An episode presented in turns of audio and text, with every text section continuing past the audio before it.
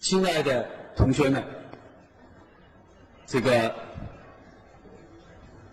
我有点激动，就是我这个人啊，受不得人家夸奖，夸奖了我就激动。我真是发自内心的，刚才啊，跟大家讲这个话的老师啊。实际上也是我的老师。我看起来呀，人家都说很年轻了。但是我到 我提前到了点，因为没吃饭，去买了几个饼子到食堂那儿，他说现在在招新嘛，什么广播电视台招新，所以我在浙大比较有影响，但是也有些年轻同学还不太认识我。就是说，同学，你是不是喜欢这个，你就来加入。啊！后面呢，有两个同学说他可能是学生家长。我们刚才那位老师，大家有些同学都认识了，是我们招生处的处长陈毅老师，是我读大学的时候的班主任老师。啊，我今年多大？那是有点看不出来的，啊。我小孩啊，明年也考大学了，啊，你像我比较年轻吧，我们那位陈老师，刚才的陈组长，看起来也很年轻，实际上是很有革命的经历了。我为什么要说一下？你看，招生的负责的同志，招生的老师，不仅辛辛苦苦的。为我们在选拔人才，把各位同学从各个地方、全国的各个地方招收到或者吸纳到浙江大学，同时进来了以后，还在关心大家。刚才我到的时候，陈老师也没有吃饭，他到旁边的小店里随便买了点饼子。所以啊，他刚才跟我讲，说郑强同志千万不要再夸奖，我这个夸奖。除了我本人以外，来我们浙江大学的这么多的教授，这么多的院士，能够有这么好的学生，我们首先应该感谢的，是我们招生处的老师和那些几百个甚至上千个到全国各地去招生的那些老师。那在后台在座的还有一位。我当然要介绍啊，因为我们要感谢什么？另外，于老师，那请你出场啊，请你出场。这是我们，这是我们招生处的副处长，哎，于老师啊，于老师。所以啊，刚才陈老师先下去了，我我现在非常的。郑重的，也是发自内心的，我代表老师，在座的今天来了一千五百人，相当于四分之一到三分之一的新生，我们我们大家用热烈的掌声来感谢我们的陈老师和于老师以及其他的招生的老师。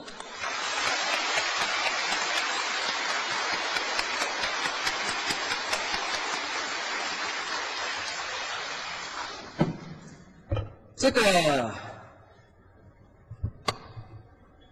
今年浙江大学推出的新生的特殊培养计划，是在放假以前，就由我们招生处的老师，特别是我们陈老师，冥思苦想。实际上，这是这些年来，甚至可以这么讲，二十年来，大学教育。的一种反思的结果，一种总结的经验。一句话，大学四年，第一年是关键，第一年的头半年是关键，头半年的前一两个月是关键的关键。说白了，发不发病，就是这两个月。所以我今天啊，我听说在座的有学医的啊，郑老师啊，现在在国内在国际啊，也应该讲，算是比较高档的人了。我们其他的本事没有，但是我们看病，看这个人读书，有点有点经验，有点水平。所以今天这个报告，呃，我跟陈老师商量的时候，很简单的一句话，就想问问同学们有没有准备好啊？你们就可以反过来问我，郑大教授，你说准备什么呢？我第一句话要送给大家的是，要有一个境界。今天是什么日子啊？我刚才在路上的时候，我就有点心潮激荡。今天就是日本鬼子投降六十年了。今天晚上在北京。要举行隆重的音乐会，郑老师一听音乐就激动了。你们知道这个这个加紧在装这个投影啊这些，我们是干什么呢？今天晚上，郑老师激动了。最近超级女声演出完了以后，很多人都建议明年。郑强教授去报名超级男生，哦，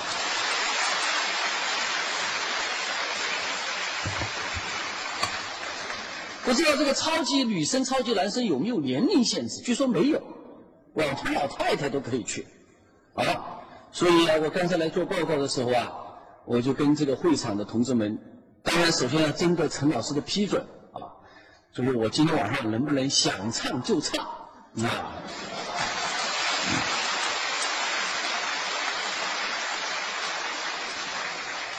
前两天呢，跟竺可桢学院做了一场报告，好像是大前天还是前天呢，给新生的党员做了一次报告。跟新生党员做报告的结束，我就唱了一首歌啊。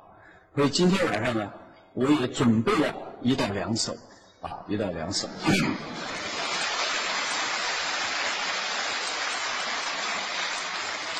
我们说要有境界。同学们，读书到底为了什么？这个问题不能回避。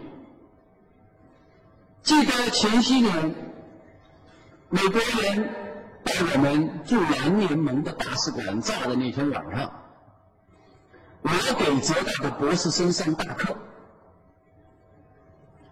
走进教室以后，我是。半晌没有说出一句话来，很难过。呃，同学们都不知道，但有些同学如果上网就知道，浙大的同学们给了我一个非常亲切的称呼，不称郑强教授的，叫强哥。所以同学们说这个强哥 平时都很活跃，他为什么今天就不讲话？我后面讲话，我就是这么说的。我说同学们，你们不要糊里糊涂的学，我也不想糊里糊涂的教。谁说科学知识国家和民族的背景？谁说没有国界？我今天就讲这个事儿。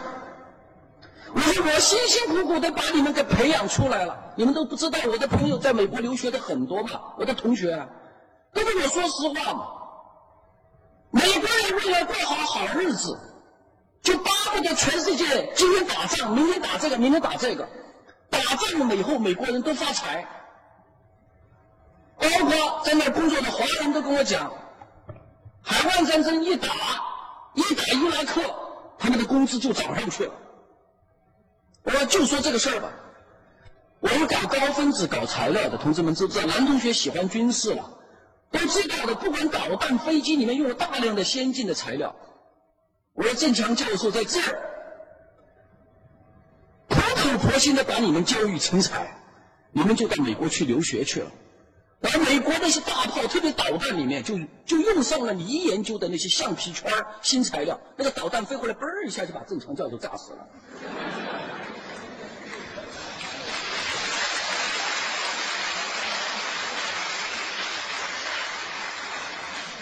很朴素啊，同志们，不要说炸死我，把你的妈妈，把你的姐妹，你们想一想，这就是一个情感。我说大家说嘛，今天晚上这个课还要不要上？我们要讲点情感。六年前，就陈老师刚才介绍的，我第一次获得浙江大学学生心目当中最喜爱老师的称号的颁奖仪式，就在我们临水报告厅。那天很多老革命，包括张俊生老书记，很多教授、学生全场都来出席。我走到这个领奖台上说的话，说的是什么？心里不平静啊！很多人都对我的讲话感到很吃惊，说领奖的时候讲什么话了？我是怎么讲？我为什么不平静呢？我在路上听到了美国打伊拉克的消息。我说同志们，看到这个美丽的校园的时候，我就想到几个字：我们的幸福来之不易呀。同学们走进杭州，走进浙江大学紫金港校区的时候，包括在座的有些家长，有没有想过我们的国家多么的不容易？刚才我在路上就在听几个老革命老八路在回忆当年的艰苦的岁月。我是留过学的，同志们，见过世面的，所以我经常讲什么叫爱国。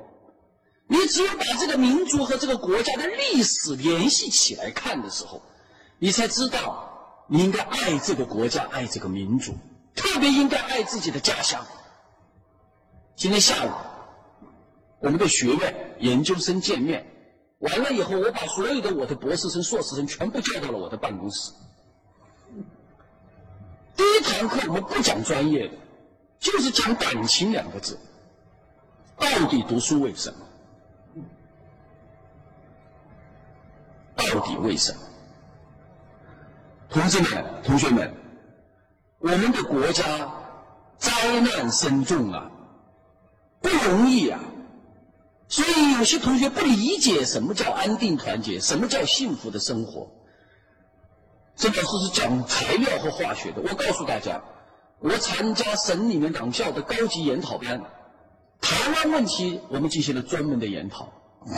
郑老师有空给你们讲台湾问题。你们以为我们生活在蜜糖之中，实际上，郑老师告诉大家，所以我不是一个糊里糊涂的知识分子。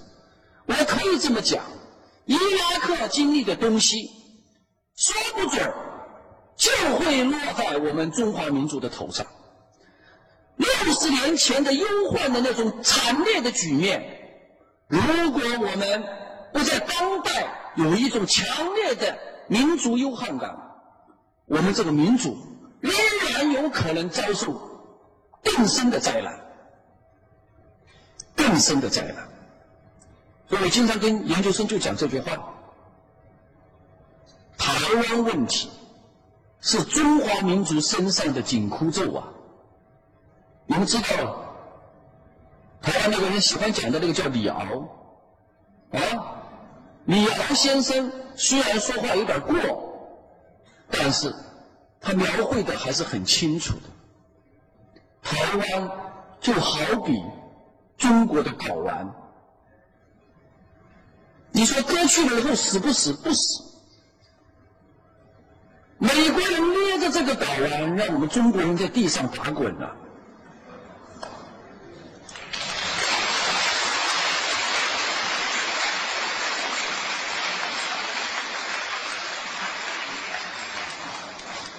有人说丢了就丢了呗。你们知不知道，从南朝鲜、日本、关岛到台湾、菲律宾、马六甲海峡，这是中华民族面向未来世纪的整个的新的出口。美国人，包括不愿意看到中国富强的人，一直在做这样的阴谋，就想把中国封在里面。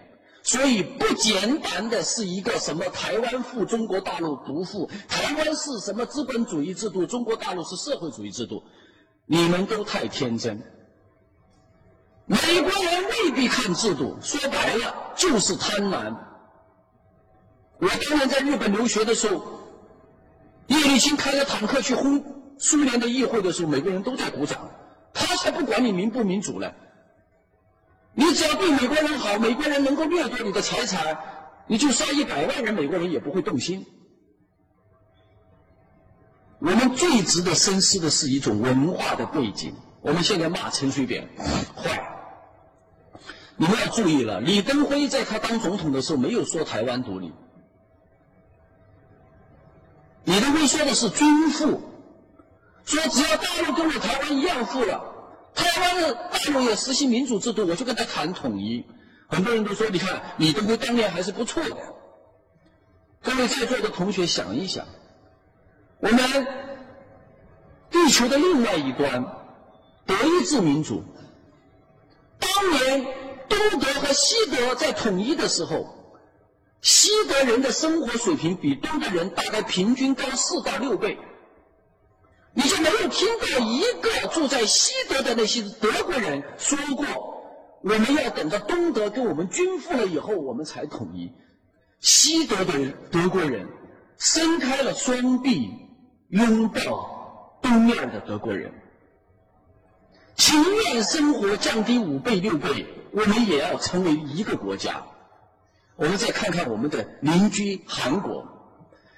北朝鲜和南朝鲜的经济水平相差二十倍左右，南朝鲜的人从来都没有说北朝鲜人穷了以后我们不跟他统一，南朝鲜人天天都在做梦，愿意把自己一切的东西送到北朝鲜去，希望两边能成一个国家。你去看一看南北离散亲属见面的那个情感，所以我们就不得不思考，到底。我们这个民主，我们的优势何在？郑老师到过台湾，到过韩国，到过日本。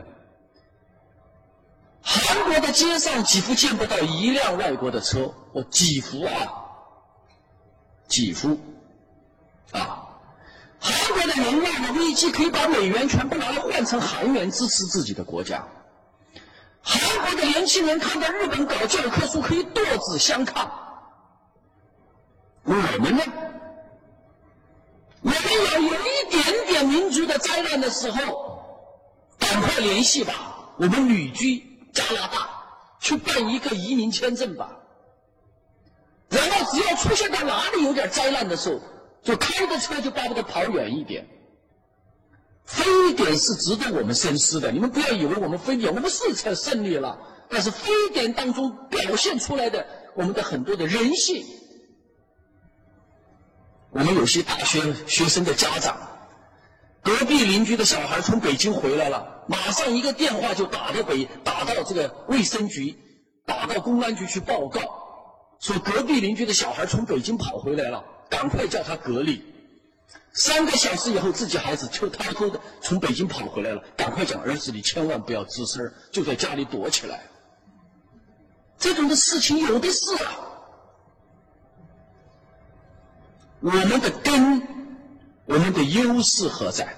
在韩国，以会写中文汉字为荣啊！韩国的一个独裁者叫朴正熙，你们太小了。七十年代的时候杀了多少人呢？现在韩国的知识分子到处推崇他。现在韩国的国家基金会门口的两个牌匾就是朴正熙用中国的汉字写的牌匾。我们呢？我们是以谁会说两句洋文为荣。现在幼儿园都在办英语班。你到了台湾，你去看台湾的知识分子说中国的普通话，普遍的比大陆讲的好。你到了日本，我们说日本，真的是留日的。我们虽然网上讲郑郑老师是铁杆抗日的，但是你看看日本对文化的尊重，你会汗颜。所有的日本的中学生、大学生谈中国的《水浒》《三国演义》《西游记》，恐怕比中国的学生还谈得好。当然，日本人坏了，日本人现在把《西游记》也改编了，改编成日本《西游记》了。所以有些时候一讲起这种事，我今天为什么不想谈的太浅？就是同志们有没有想过，到底读书是为了什么？所以这一条，我最近特别组织了我的学生看黄河大合唱，大家去听听这个音乐，显星海。那天我跟党员做报告的时候谈到了信念，我们要想一想，三八年到四五年解放期间，为什么上海的那些富贵子弟、年轻的知识分子？勇于投奔延安，各位在座的，四年以后想一想。现在我经常给我的研究生讲，现在还没有到国难当头的时候，为什么我们不愿意到西部去，不愿意到中国的困难的地方去？现在很多家长都说我选择专业看有没有就业。对这个问题，郑老师今天要讲，这是被扭曲的一种概念。不是找不到工作，我们这么一个发展的贫穷的国家，我用了“贫穷”两个字，需要大学生的地方太多。同志们不知道，今年上半年，中央电视台放了一个《感动中国2005的人物》这个片子，是我在浙江大学写信跟校长、书记号召主持全校师生观看。我最希望观看的是哪一个人物？是支持贵州建设的那个大学生，叫徐奔宇。我要看的不仅仅是他，我要我的所有的博士生、硕士生都去看看贵州的那些小孩的眼睛呐，多么渴望知识，多么渴望有钱的、富裕起来的中国人去支持一下贫穷的地方。所以那天我跟党员。培训的时候讲到了江姐，同志们，我从小就是生长在重庆的杂志洞白公馆旁边。我开了句玩笑，我说我那时候青春发育的时候，就特别想去找一个像江姐一样的女士。为什么？坚贞、气节，同志们，这么漂亮的女性呐，而且有小孩儿。而有小孩了就不一样了，有了小孩，人的心态会变，会变软。那看到孩子啊，人的意志是受不住的。你看江姐，当时也叫国民党，往手指里扎竹签，身上所有的肉都被打烂了，能够坚信自己的理想。为什么？实际上就是一种。浩大的革命气节。今天我在路上还奇怪，当然在现在很少年轻人在提毛泽东的名字，但是今天中央广播电台采访的时候，十几个老革命没有一个落下的，全部都在感激毛泽东。为什么？我可以这么讲，我留了学，尽管我们在发展的过程当中，我们的党包括毛泽东主席犯了一定的错误。但是作为民族英雄来讲，近代中国当推我们伟大的毛泽东主席，是他让我们有气节。我最近跟我儿子在谈，说红军四渡赤水，他都奇怪，那个共产党怎么会活得出来？国民党怎么回事这么傻呀？都留不住，同志们。你去看看那个艰难的岁月。现在韩国全国放什么？全国放中国的电视片《长征》，而且韩国的报纸这几天是大幅标语都在宣传这个精神，人家在学我们的精神。所以，我刚才说到台湾，有人说美国人没这么傻，绝对不会跟中国人打的，这才没这么傻。我告诉大家，这就是我们的善良。促使了我们的愚昧。我们经常去用我们简单的思维去考虑我们的敌人，比如说日本，日本人是可恨，但是我们去骂我们的敌人的狡猾，等于是我们的无能。你比如日本人差一点从苏联的俄罗斯手上把我们的原油西伯利亚那个抢走了，生意抢走了，我们去骂日本人怎么怎么狡猾。然后我们再去骂美国人，这个美国人真坏，怎么不让台湾跟我们大陆统一呢？实际上是我们的天真。从国际战略角度来看，中国的强大就是美国的威胁。所以，我经常都在想，如果我是美国的战略人员，我就要等中国没有强大之前，用战争把中国给耗散掉。这就是我们不得不思考。有没有我们可以退让的、妥协的，可以迈过这个坎儿？同志们，迈不过去呀！台湾是我们中华民族绝对不能丢弃的。你们都不知道，丢弃了台湾意味着什么？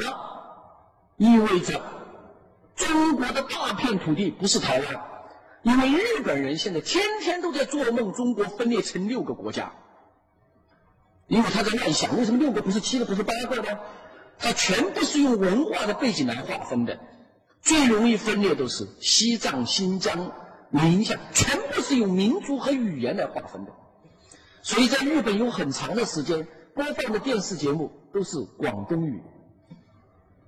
为什么？因为语言是一个民族文化的精髓。所以陈水扁很毒啊！陈水扁最近一年做出了一个决定。台湾的很多小学不教普通话，所以我等会儿要讲。你们准备好了吗？包括外语，我要谈怎么准备外语，怎么对待外语。OK，这是我要讲的。如果。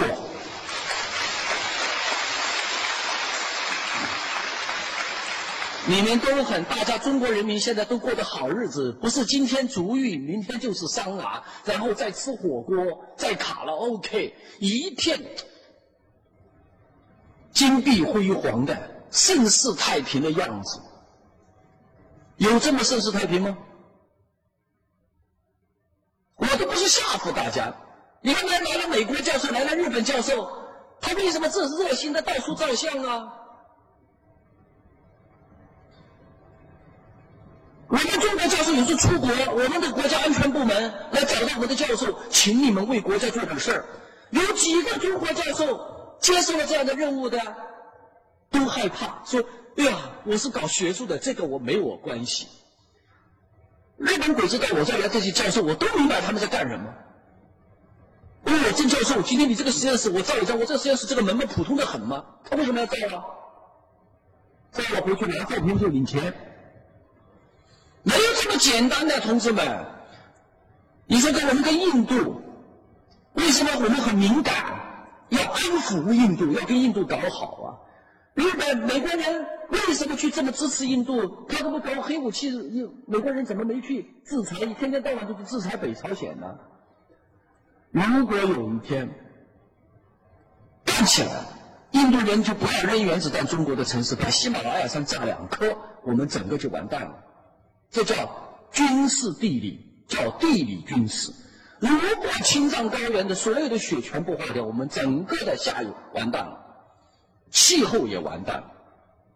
这就叫国家的命脉。我们有些同学天天骂，一骂巴勒斯坦人。现在已经我的儿子就这样，看电视就看到巴勒斯坦人太不讲规矩了，动不动就肉弹，一点都不文明。同志们，这就叫历史观的颠倒。这不怪我，还用还小，人家没有家园，没有 F 十六，没有 M 一坦克。你同学不懂，完同学知道，这都是武器的名称。人家只有尊严，所以巴勒斯坦人民不仅值得同情，还值得我们这个民族好好的学习。你看那些小孩看到坦克、装甲车。不仅不跑，拿着石头就砸。我那个儿子，我两个儿子，我说我那个儿子还不要看着坦克，恐怕听到轰隆声音就往地上钻了。现在我们已经养成这样的习惯了，先贫爱富，然后再去骂北朝鲜啊，什么独裁呀，什么不讲规矩呀，这就是我们的天真。如果以色列不是美国的利益所在，杀人也好，以色列的那些领导也好，早就被美国人弄到海外国际法庭去审判了一千次了。以色列就是被美国这么一控制以后，以色以美国就把整个中东的战略格局全部控制了。这叫什么？这叫国际政治。我们必须怀着一种民族的责任感来看待我们国家的生死存亡。同志们，你们现在还小哈，不仅仅是人呐。所有的动物都会疼爱自己的子女。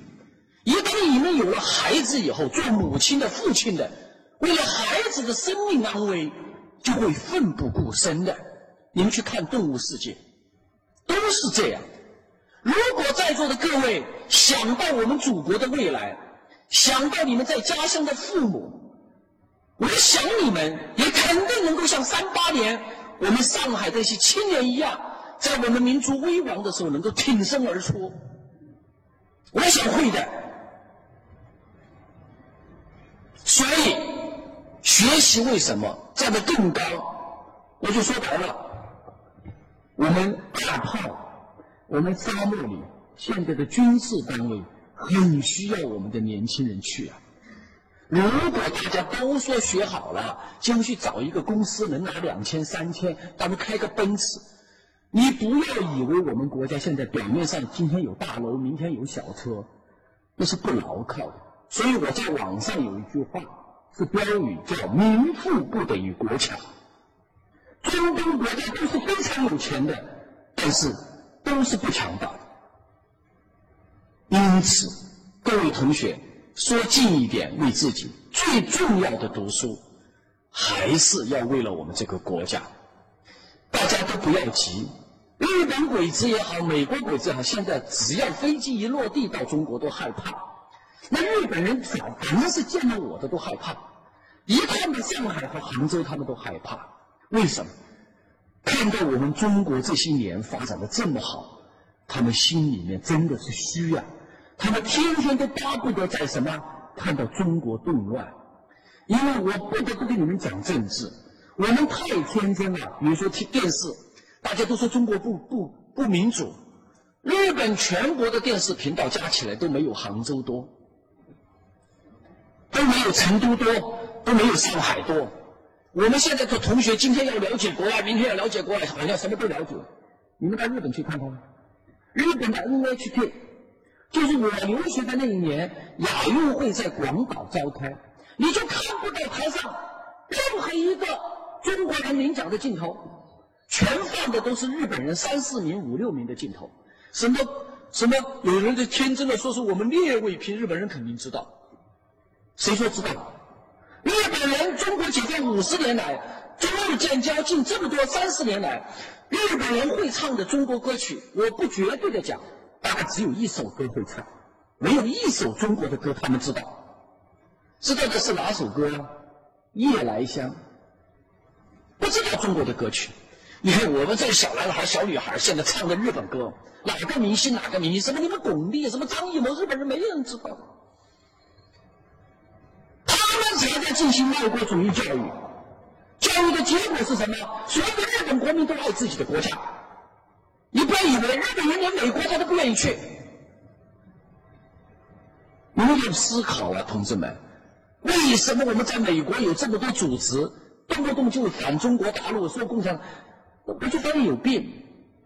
韩国、日本，甚至包括现在的新加坡、台湾，没有一个在海外建立组织反对自己的国家的。你以为日本人就没冤吗？也有把自己爸爸妈妈火车压死的。但中国人很奇怪，只要爸爸妈妈哪怕他分不到房子，分不到房子，我今天就骂这个国家，我就恨不得这个共产党垮台，我就恨不得明天天底下都重来过。甚至他的儿子在大学里听到爸爸妈妈读书，也跟他不高兴。我们就养成了这么一个习惯，就是把民族的对国家的感情和个人的恩怨全部联系在一起。你就奇怪，为什么那些国家都没有？你怪以为韩国人、日本人不造反，日本学生、韩国学生照样游行，但是为什么都没有上升到颠覆这个国家的这个程度？我们为什么动不动有些知识分子就这个想法？我再说了。有人说中国是实行的社会主义，所以是社会主义制度不好。我为什么今天要谈这个？因为我不得不跟你们讲清楚：你们读书必须要有个境界。那首先的境界就是爱国家、爱民族。你要是没这个境界，你读不好书。实际上，亚洲国家当中最西化的、全盘西化的是菲律宾。你们知不知道菲律宾的没有读过书的人？我们现在广州、香港请的菲律宾女佣人叫菲佣。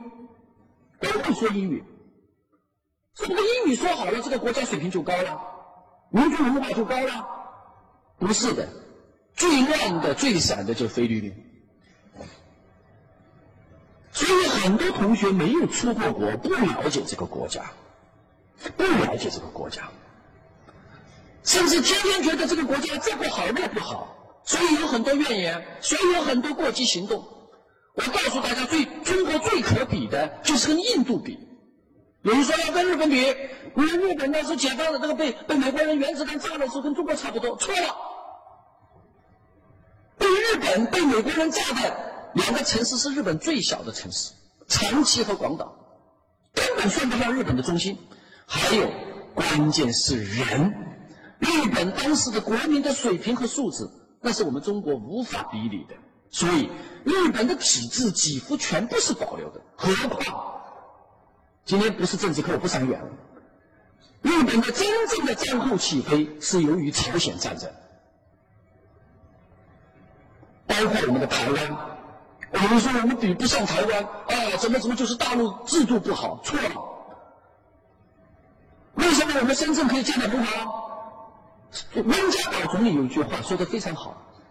任何一个小问题乘上十三亿就变成大问题，任何一个利益除上十三亿，它就变变成了小利益。大国和小国是没有办法比拟的。所以，首先讲，同志们，我们这个国家正在这么好的一个发展时期，大家进入大学学习，不仅仅是为了找一个工作。我今天第二句话是，就为自己而言。你们现在选专业也好，选学校也好，很多都是你们的家长、你们的班主任，甚至你们的同学左右了你的选择。第一条，能进入到浙江大学是大家的荣幸。浙江大学在中国教育史上的地位和影响。是同学们应该在今后未来的岁月当中好好体味的。呃，比如说，西南联大这个名字是一来为很多学校引以为自豪的，但是在我的嘴里就变了。为什么？我这个人很奇怪，我从来不怕北大清华的人。前些年我们这个学工部门的同志讲，到全国去参加会，凡是有北大清华的人在的时候，我们浙大还有好多学校都说不起话。我听到我就来气，我就跟他们说，下次把郑强同志派去。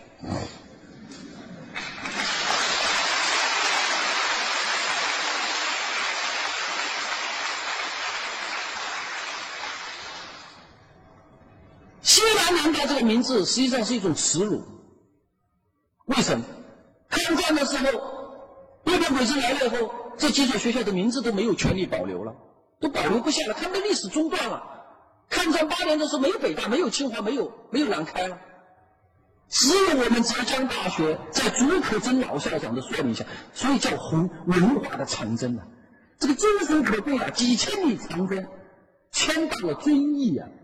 我们浙江大学历史上很多有名的院士，不是在杭州读出来的，是在遵义的浙江大学读书所以被李约瑟称为东方的剑桥。包括我的先生现在四川省的第一块牌子徐习教授是四川省很有名的院士。所以大家到浙江大学来读书是一种自豪。大家都知道上海有所很好的学校非常好。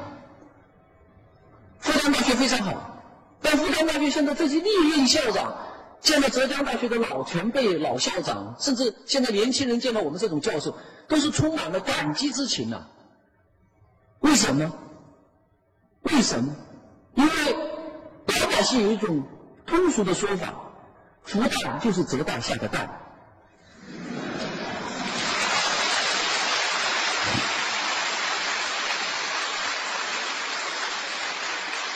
这也不是好玩因为复旦大学在解放初期的时候，我的老先生就报了复旦，后面不去了，因为分数考得很高。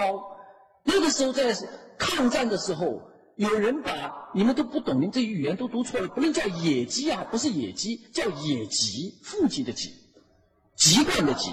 这个是是个悲惨的说法，就是没有地方安排下来读，没有校舍。复旦在解放前的时候，很长一段时间叫野鸡大学，是解放初期院系调整的时候，浙江大学的精华和大部全部到了复旦去，那是国家的命令。数学的全部，复旦大学的全部都浙大的，什么谷超豪、苏步青全浙大。复旦的生命科学现在叫生物，谭家珍这些老前辈师长全浙大。复旦的化学的大部全浙大的，北京大学的数学的大部浙大的，化学的一一部分浙大的，所以浙江大学，同志们，我在中国的大学工作了很多年，其他大学在中国的科学院也工作过，在中国的国防单位也工作过，你们今后就知道浙江大学这个名字对你们一生带来的财富是用之不竭的，全国的科技界、教育界都尊重浙江大学，所以。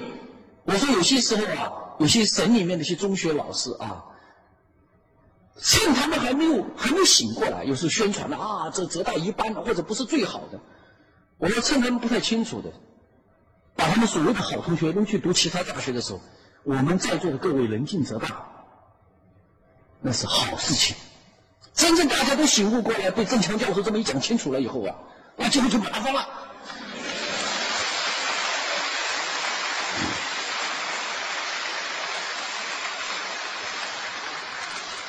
为什么呢？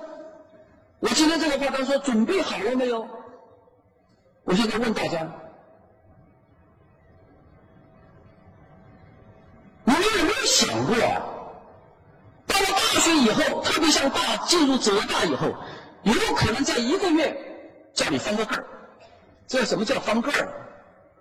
我当年在四川重庆考入浙大的时候。是那个市里考分相当高、能名列前茅的一个人，当时是百百分制，化学九十九，物理考九十九，一百分啊，满分啊。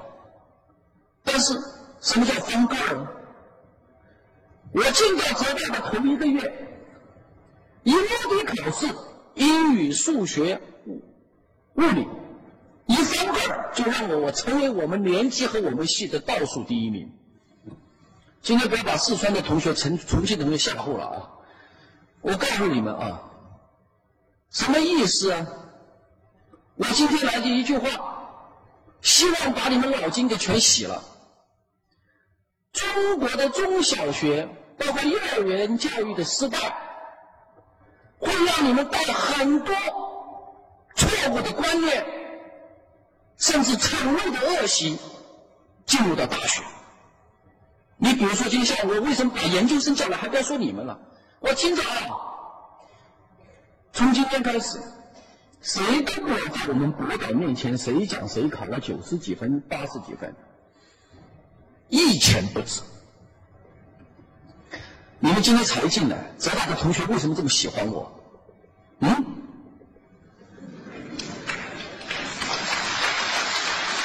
我就说真话。中国的中小学教育，让我们在座的孩子们深受苦难呐！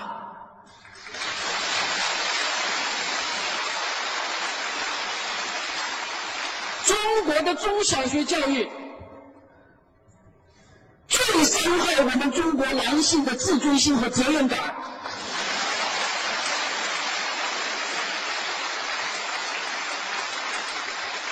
一句话，就是把孩子教育的乖，这个乖就坏事儿，这个乖就把我们孩子的可爱之处全部都搞得没了。所以，我近两年来在浙江大学大力的倡导大家看《动物世界》。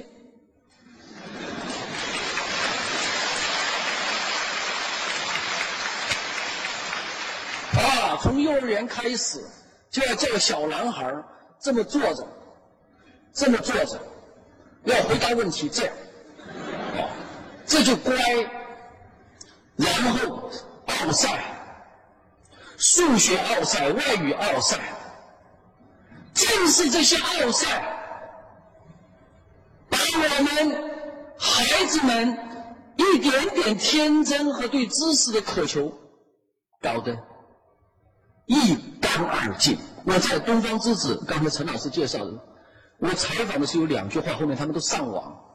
我说，中国的中小学教育的那种摧残式的培养、超前的挖掘，是造成我们中国后天科学研究不能达到世界先进水平的最深层次的、最早期的伤害。呃，各位同学一想。这郑老师是不是有深仇大恨呐？啊！我告诉大家，我的父亲、我的姐姐、我的爱人都是中学老师，都是中学老师。我现在在杭州，在全国，跟中学老师、中学校长都是好朋友。为什么？他们知道我是爱他们呐。我最近倡导幼儿园老师跟我见面了。你们知道，我除除了在部队、中学、企业。大学做报告以外，我现在是幼儿园的座上宾呢。为什么？我现在跟幼儿园老师提出来，幼儿园教师跟博导见面。为什么？我说这个产品的培养是一个过程，是一个系统工程。哪一道工序出了问题都不解决问题，都后面都培养不出来。现在的问题是在哪里呀？就是我们说，孩子们现在是一个淘气的，一个瓷器的。你幼儿园老师嘛，你就把那个沙找来，给我浇点水，也就差不多了。你最多在里面搅一搅吧。你就拼了老命说我要去做一个瓷器，还放到这炉子里给我烧，烧了以后到我们这儿什么都没办法了，只有把它敲碎了。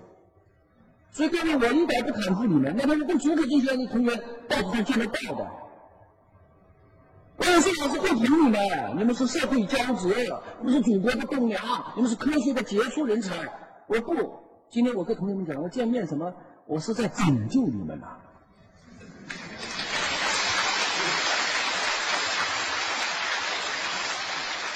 今天下午啊，把那些考来的博士生全部整傻眼了，全部说傻眼了。为什么？我都不要以为自己趾高气扬的。我说了两组数据啊。现在在我们研究生当中成才的，后面做的好的博士，全部都不是中学成绩好，甚至什么大学成绩好，是什么？是有两点最重要的素质的，一个是诚实，第二有活跃的思想，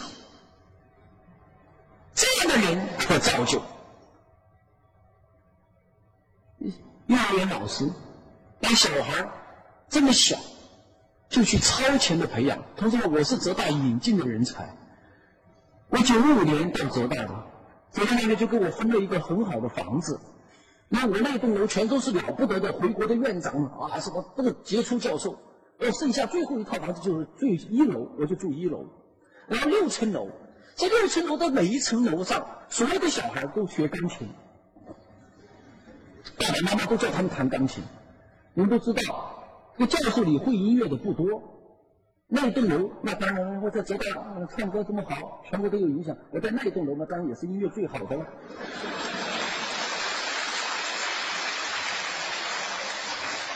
哇，你就看呐，星期六、星期天我在下面做事儿，听到那些孩子啊，哪似的愉快的弹致爱丽丝啊，一边哭啊一边弹呐。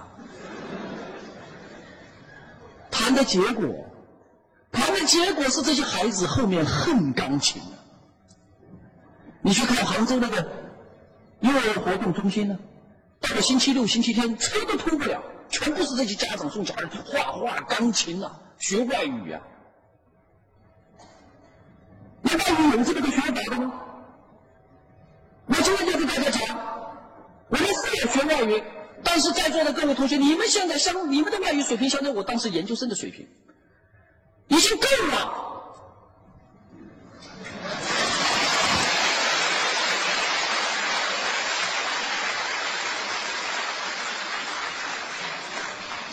这话呀，这个掌声里面有一半有点投机的意思，啊，真的是这话说了一半。李老师听我讲过，那一年奥林匹克竞赛的决赛在杭州举行，浙江大学当然是好心了。我们我是化学，我本科化学，我也是化学方面的专家，我去参加了那个闭幕典礼，然后全国来了好多所是几十所大学的教授。领导还有家长、学生来干什么呢？一方面庆祝，另外一方面挖人才、保送。我进去了，在哪里啊？在解放军总总解放军总院的疗养院，杭州有很多疗养院，就请各个单位上去讲几分钟。我们当然是东道主了，我们客气了，我们没上去。北大、清华、南京大学、复旦大学都不去讲，这就有点奇怪了。那他这句为什么冷场呢？同学们想一想，为什么冷场？都不愿意先讲啊！你南京大学说我给五千奖学金，上海交大说我就给七千，你说七千，咱们八千五，就这么反正，所以后面没办法，请郑强同志代表浙大先讲。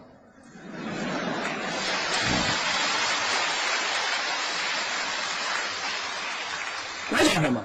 我这个人就喜欢讲真话。我讲了，我今天走进这个会场的时候，我有两种心情。第一，看到我们这么可爱的孩子，这么热爱化学，我感觉到真是很欣慰、很高兴，就用了这么低声的讲，马上就来了。但是，我告诉大家，我说我难受自己呀。我说各位教授，扪心自问。我们今天到底是在怎么对待我们的小孩？我们今天这个会场就像人贩子市场。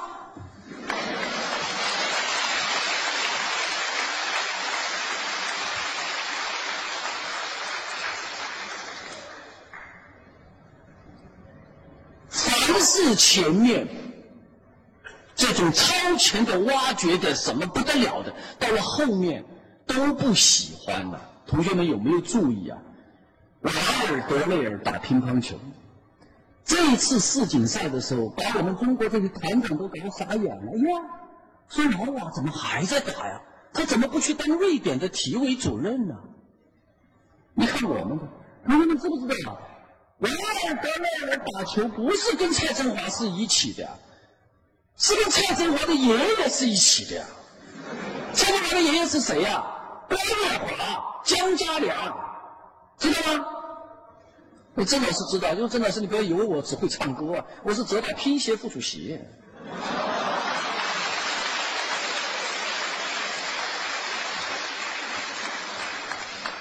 为什么老瓦可以打这么长时间呢？因为他把球作为终身的爱好，而不是把球作为谋生的手段。同学们，我刚才讲要有理想。如果你们把读书只当做一种谋生的手段，像各位在座的考分这么高的，你们就不不应该进浙大，你们就应该到浙江工业大学呀，什么四川工业学校啊去读读，去找个工作去。你们进入到这样的一个学校，你们对自己要有一个要求，你们就应该努力的成为我们国家的科学的栋梁人才。所以高分子系，我的这个系，历年来为什么本科考研率、出国率都是在百分之接近六七十以上？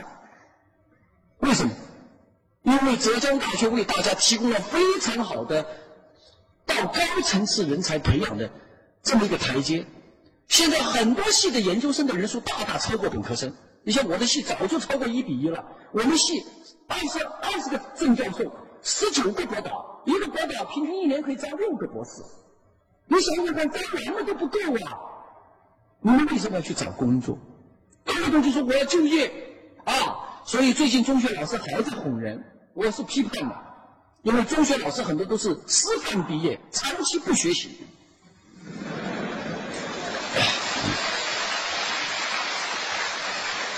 哎，中国哪些大学好，哪些大学不好都搞不清楚。现在还在说，哎呦，北师大叫他们不学校好多好学生考北师大啊，还有个中国什么青年干部管理学院，是吧？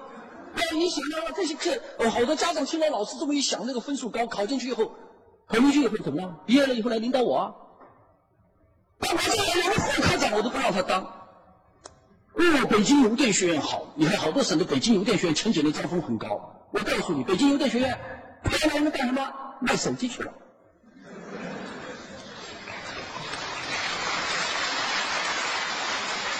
中学老师根本不了解中国的大学，中国科技大学好不好？好，但是我要告诉大家，凡是没有工科的大学，在世界上都是不是有地位的。所以，中国大学现在两有有些中学老师还在给大家讲二幺幺，二幺幺已经不要讲了。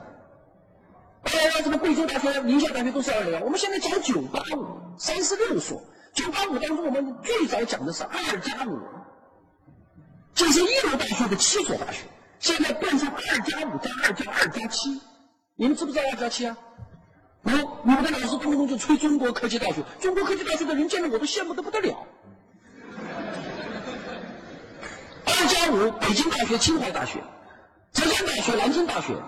加上复旦大学，加上两所交大，实际上大家又不知道，上海交通大学它很很多方面不如西安交大呀。西安交大是好养的呀，鼓掌的肯定是西安交大的子女。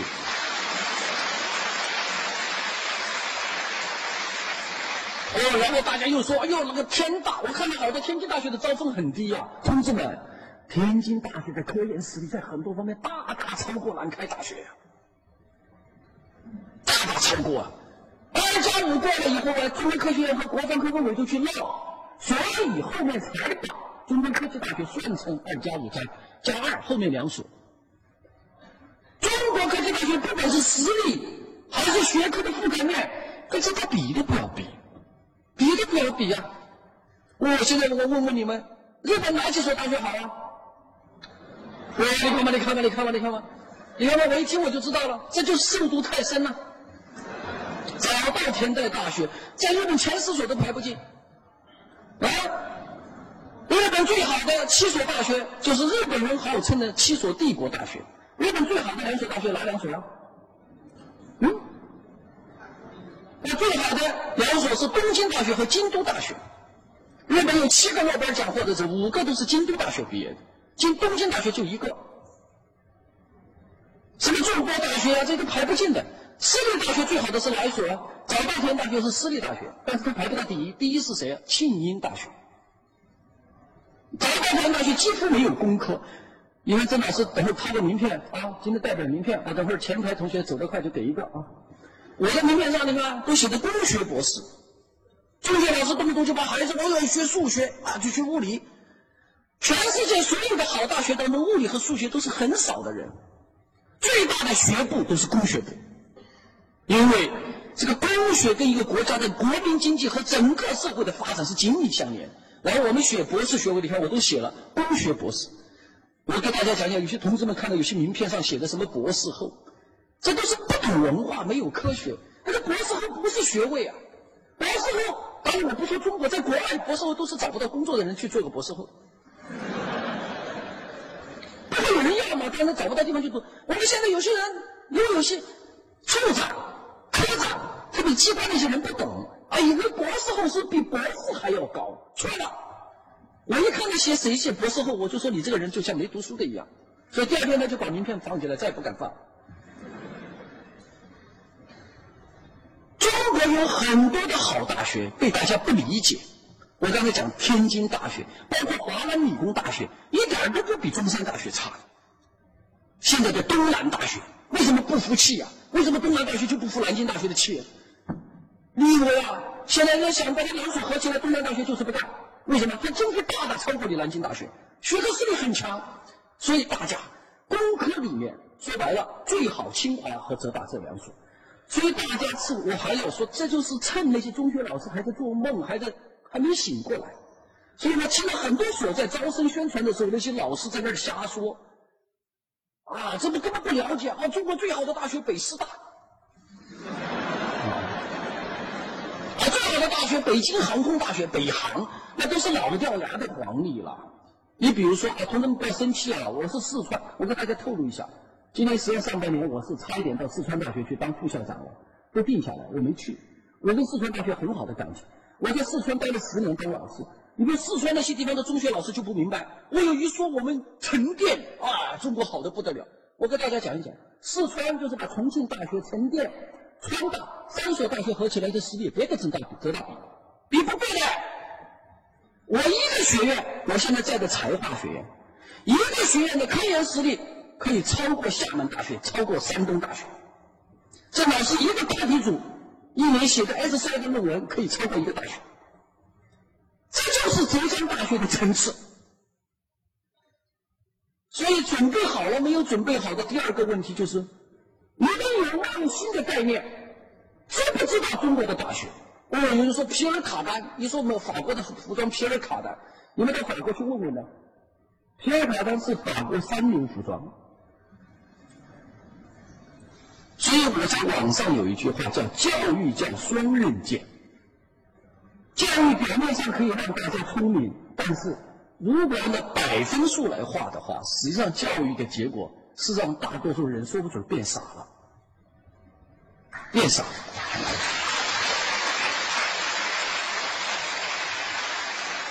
你比如说，现在宣传网络啊，谁要不懂得网络，谁就是没文化。今天我要提一下啊。我们在座的大学生，我跟大家讲一讲，你们在半年以后，现在有做的家长啊，你的孩子退不退学？你的孩子留不留级？你的孩子心理会不会出出问题？在很大的程度上，两件事。第一件事，网络。这些年，曾老师跟本科生很多接触，现在主要出在我们的男同学身上。这个男同学为什么会出问题？主要的结果就是在中学被老师管傻了，被女同学管怕了，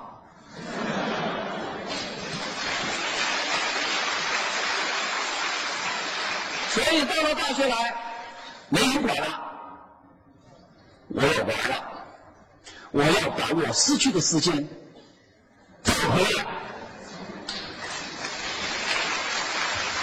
已经发展到什么程度？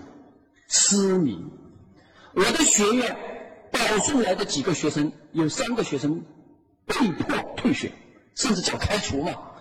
回去以后忽然呐，全家四个姐姐都是农民，抱头痛哭啊！一个县里只有三个人考上浙大，一个村只有他一个人考上重点大学，怎么还没到半年就退回来了？爸爸妈妈在电话里给我痛哭啊！祸根就是游戏，网络游戏。各位在座的家长，你们听着，不要在生活上、在物质上宠坏自己的孩子，就是不买，就是不买电脑。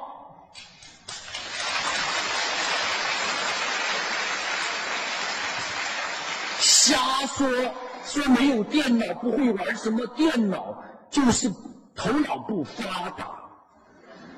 我告诉大家，新进来的这一年，不要学杂了。我一面之词啊，说的不对的，你们批评；跟其他教授说的不一样的，请大家原谅。郑老师很真诚的告诉大家：一，不要学第二外语；二，不要学辅修专业，一定认认真真的把自己的专业学好。再有一个，有一种说法，是不是要学广一点呢？我给大家一个建议：专业要精，兴趣要广。你看我在座的医学院同志，你们过两天就会了解我。我对医学的了解，对我们郑树生院士，我们医学院第一把评价，我是大学四年级的水平。嗯，我随便讲讲。嗯，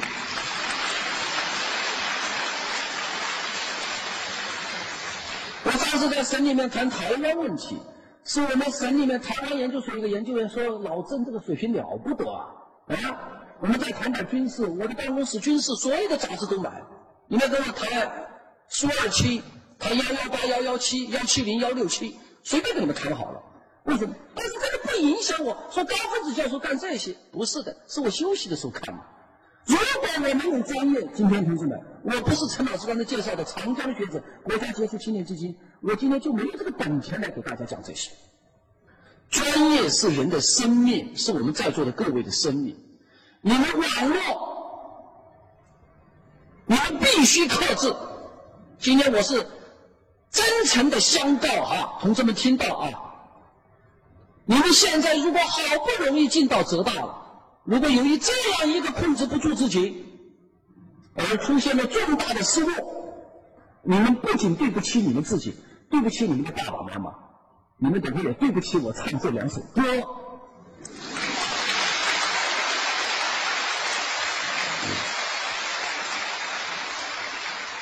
这是第一啊，第二，谈恋爱的问题。啊，今天呢，我不是以这个主题，像前几年呢，我是把这个主题作为给新生讲的一个专场报告，叫《论大学恋爱对长远发展的影响》。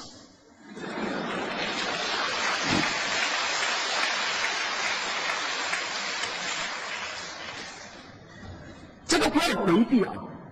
杭州很多同学请我去做报告，都是讲爱国主义。但是我一进门呢，就被教导主任和班主任把我拉到旁边说：“哎呀，郑教授，我今天你来的太好了，今天一定要跟我们说一说，现在高三高二啊谈恋爱成功啊，特别是那些男同学，我们要是管一管的话，他们就眼睛恨着我们。”啊，我听了以后，嗯，好，这么回事所以就开始做报告了。做报告了，我这个人就是比较真诚的。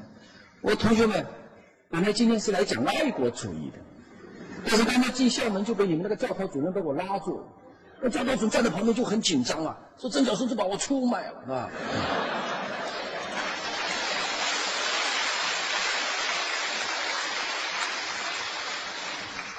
我又来真话了啊！我说同学们，恋爱。是正常的，不谈是不正常的。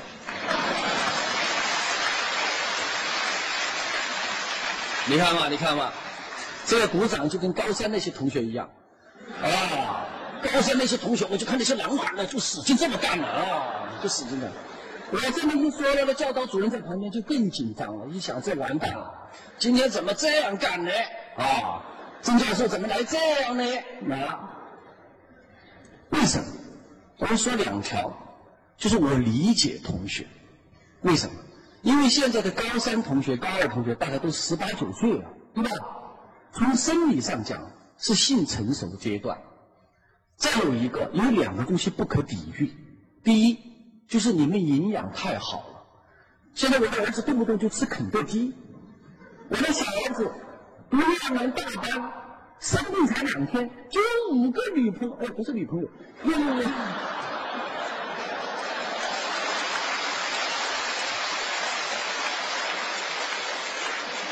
五个小女孩打电话来说想他。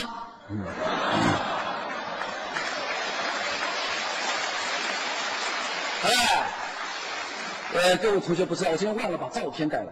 我的儿子是长得很漂亮啊，儿子，长得很漂亮。呃，这个这个话是他们老师说的，他们老师当着我说的，我后面才明白，他是想想表表扬我。哎，我，对了。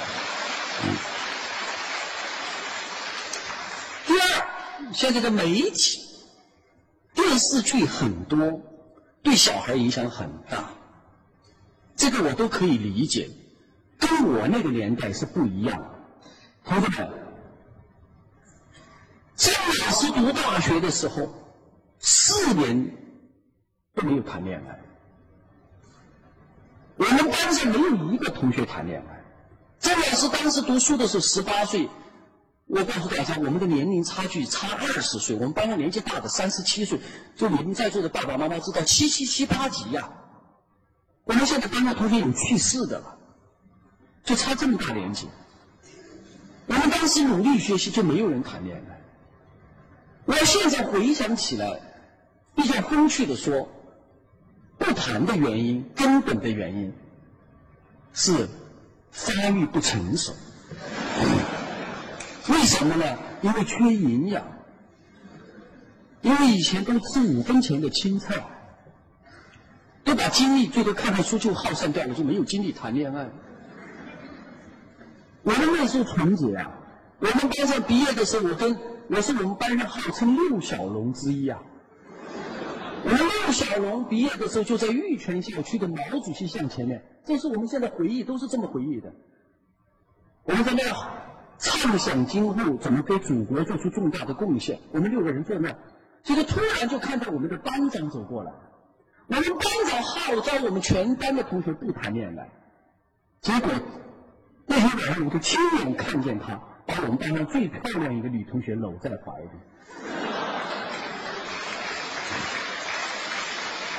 我们都都记得的，当时我们六个同学恨得不得了，说班长怎么能这样呢？我告诉大家，我们是我们去年我们八二年毕业，二零零二年前两年我们二十年校庆返回来的时候，我们六个同学回到酒社我们住的那个房间。就说起这个事儿来，说当天晚上我们六个人都没有睡着，六人一个寝室，为什么？受不了这个刺激啊！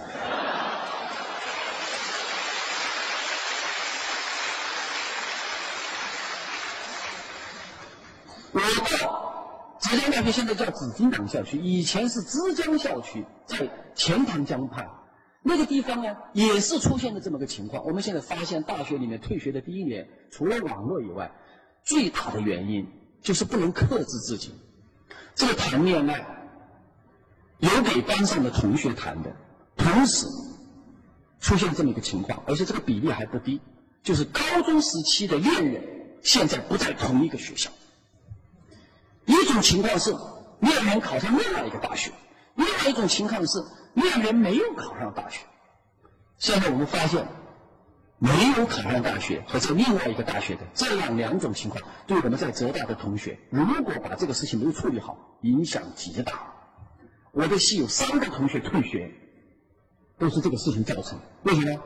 你看，我们马上就是国庆节的黄金周来了。现在这儿有家长啊，听着啊，你不要以为你的儿子在浙江大学读书哈，黄金周，我给你提个建议啊，你每天晚上打一个电话。监督一下他在不在浙江大学啊？现在很多同学黄金周就跑了，跑哪儿去了？看女朋友去了，反过来去看男朋友去了啊！学校团委和学工部叫我开学的时候，每一次都去做一次报告。我们那儿那些同学那个风景，谈恋爱成风。学风和学习成绩都受到很大的影响。我教育学生从来都是顺着大家的。那个地方我就说了，比我刚才讲的情况还要严重，就是不谈不行。到那个地方读书是非谈不可。为什么？你知道，那叫斯图雷登的别墅区啊，整个校区都在山上，全部是参天大树、森林。我说我都理解了。因为同学早上起来把窗户一打开，眼睛一张开，那树上松鼠都是一对呀。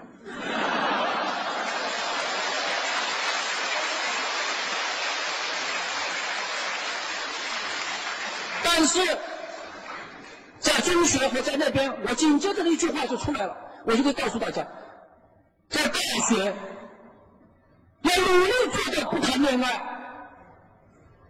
我现在跟研究生，你们都知道我怎么管研究生的。我这几年招的几个研究生漂亮的不得了，一个都不谈恋爱。为什么？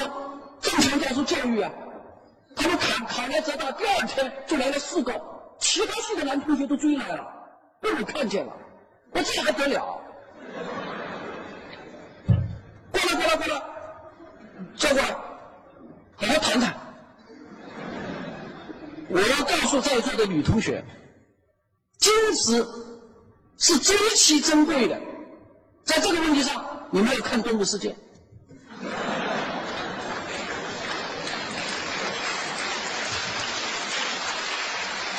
一个女孩长得漂亮，才来两天，一个男同学一追，她就追晕掉了，她马上就被追上了。你看那《动物世界》，最好的品种都是使劲的追，不让她追上。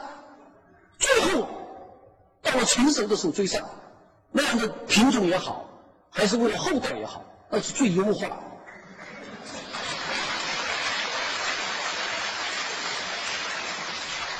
我们现在发现，到了博士生，有些长得漂亮女孩，你不要看她长得漂亮，到了答辩的时候就掉眼泪了。为什么掉眼泪？通不过啊！为什么通不过？祸根就是长漂亮。为什么？因为人漂亮，就以为可以得到异性的欣赏。这在研究生表现的特别明显，就有男同学帮他做论文呢。这个一问三不知啊！所以我不是吓唬你们，“红颜薄命”这句话也不假呀。为什么呢？就是因为漂亮，总是有这么几个男性在那儿追她。但是我的话说清楚，这追的男性一般都是不优秀的，像郑老师从来都不去追的。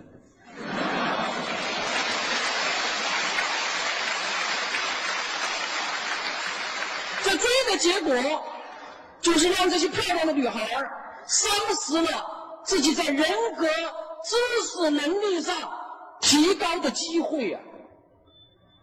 人永远是会消退的。当他随着年龄的增长的时候，他已经失去了这种补充的机会的时候，他的漂亮也丧失了。那个时候，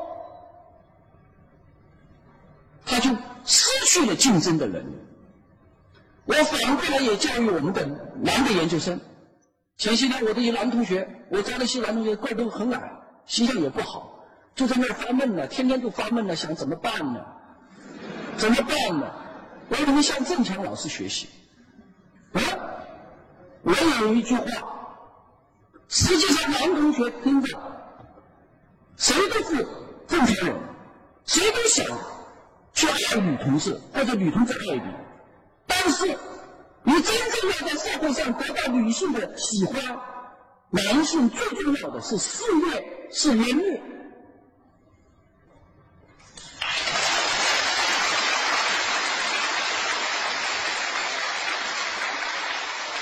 我早就讲过嘛，宋美龄，宋美龄同志不太好，宋美龄女士，在三十年代不要说，像现在七八十年代，二零零零新的世纪来衡量。高挑的身材，阴郁洋派，这么漂亮的中国的女士，她为什么喜欢上一个光头呢？那光头中国的监狱有的是，她喜欢的是蒋光头啊。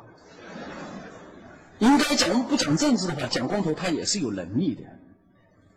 你们女同学还没有注意，在社会上很奇怪的，往往是漂亮女人的婚姻不幸福。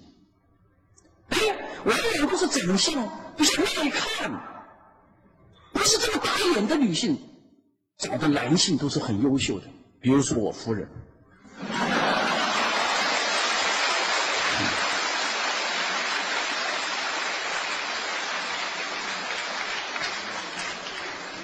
所以我现在的研究生，女的研究生，现在已经成了个任务，克制、坚持、不找。几个男同学，现在到了美国、日本做了博士后回来，每个人找到爱人都是非常好的，所以我不怪大家啊，我希望大家把精力交情方面，一种交往方面，因为你们越年轻，包括刚才那个网络，为什么我要这么严重的提醒？你们不能控制自己呀！打打四人帮，你们知道四人帮知道吧？出现了有一些情杀。情杀是什么意思？不是拿钢琴去杀，是感情的情啊。为什么呢？我就曾经从社会学和心理学上提过一个观点：凡是情杀的人，实际上是道德水准最高尚的人。为什么？他们一心容不得二人，他爱一个人就非要爱到底，那个人他就必须消失。现在到底是社会道德的进步还是沦落？现在很多社会上的人一心容己人，他都不杀呀。我就知道在座的各位年轻人，你们很纯洁，你们只要堕入情网以后，你们肯定是全身心的投入的。但是我得告诉你，你们这样的付出是会付出惨重代价的。如果一招不及格退学，你们不仅损害的是你们的学业，而你们两个人所谓的那种感情的基础也随之瓦解。所以今天我特别提出两个事情：第一，网络要严格控制，不是网络的东西越多越好。我们现在已经提出来了，百分之九十九的网络的东西都是垃圾。有人说不会用键盘、不会打字就是文盲，不会外语就是落后，错了。我们中国的第一号人物玩这个吗？玩这个吗？我们中国的第一号人物用得着讲英语吗？杨静老师现在还不是第一号人物，郑老师现在有点人是人物。我告诉你，我摸键盘的时间都不长，都扔给我的秘书了，我扔给我的秘书了。还你说外语。有些时候要讲外语，有时候就不能讲外语。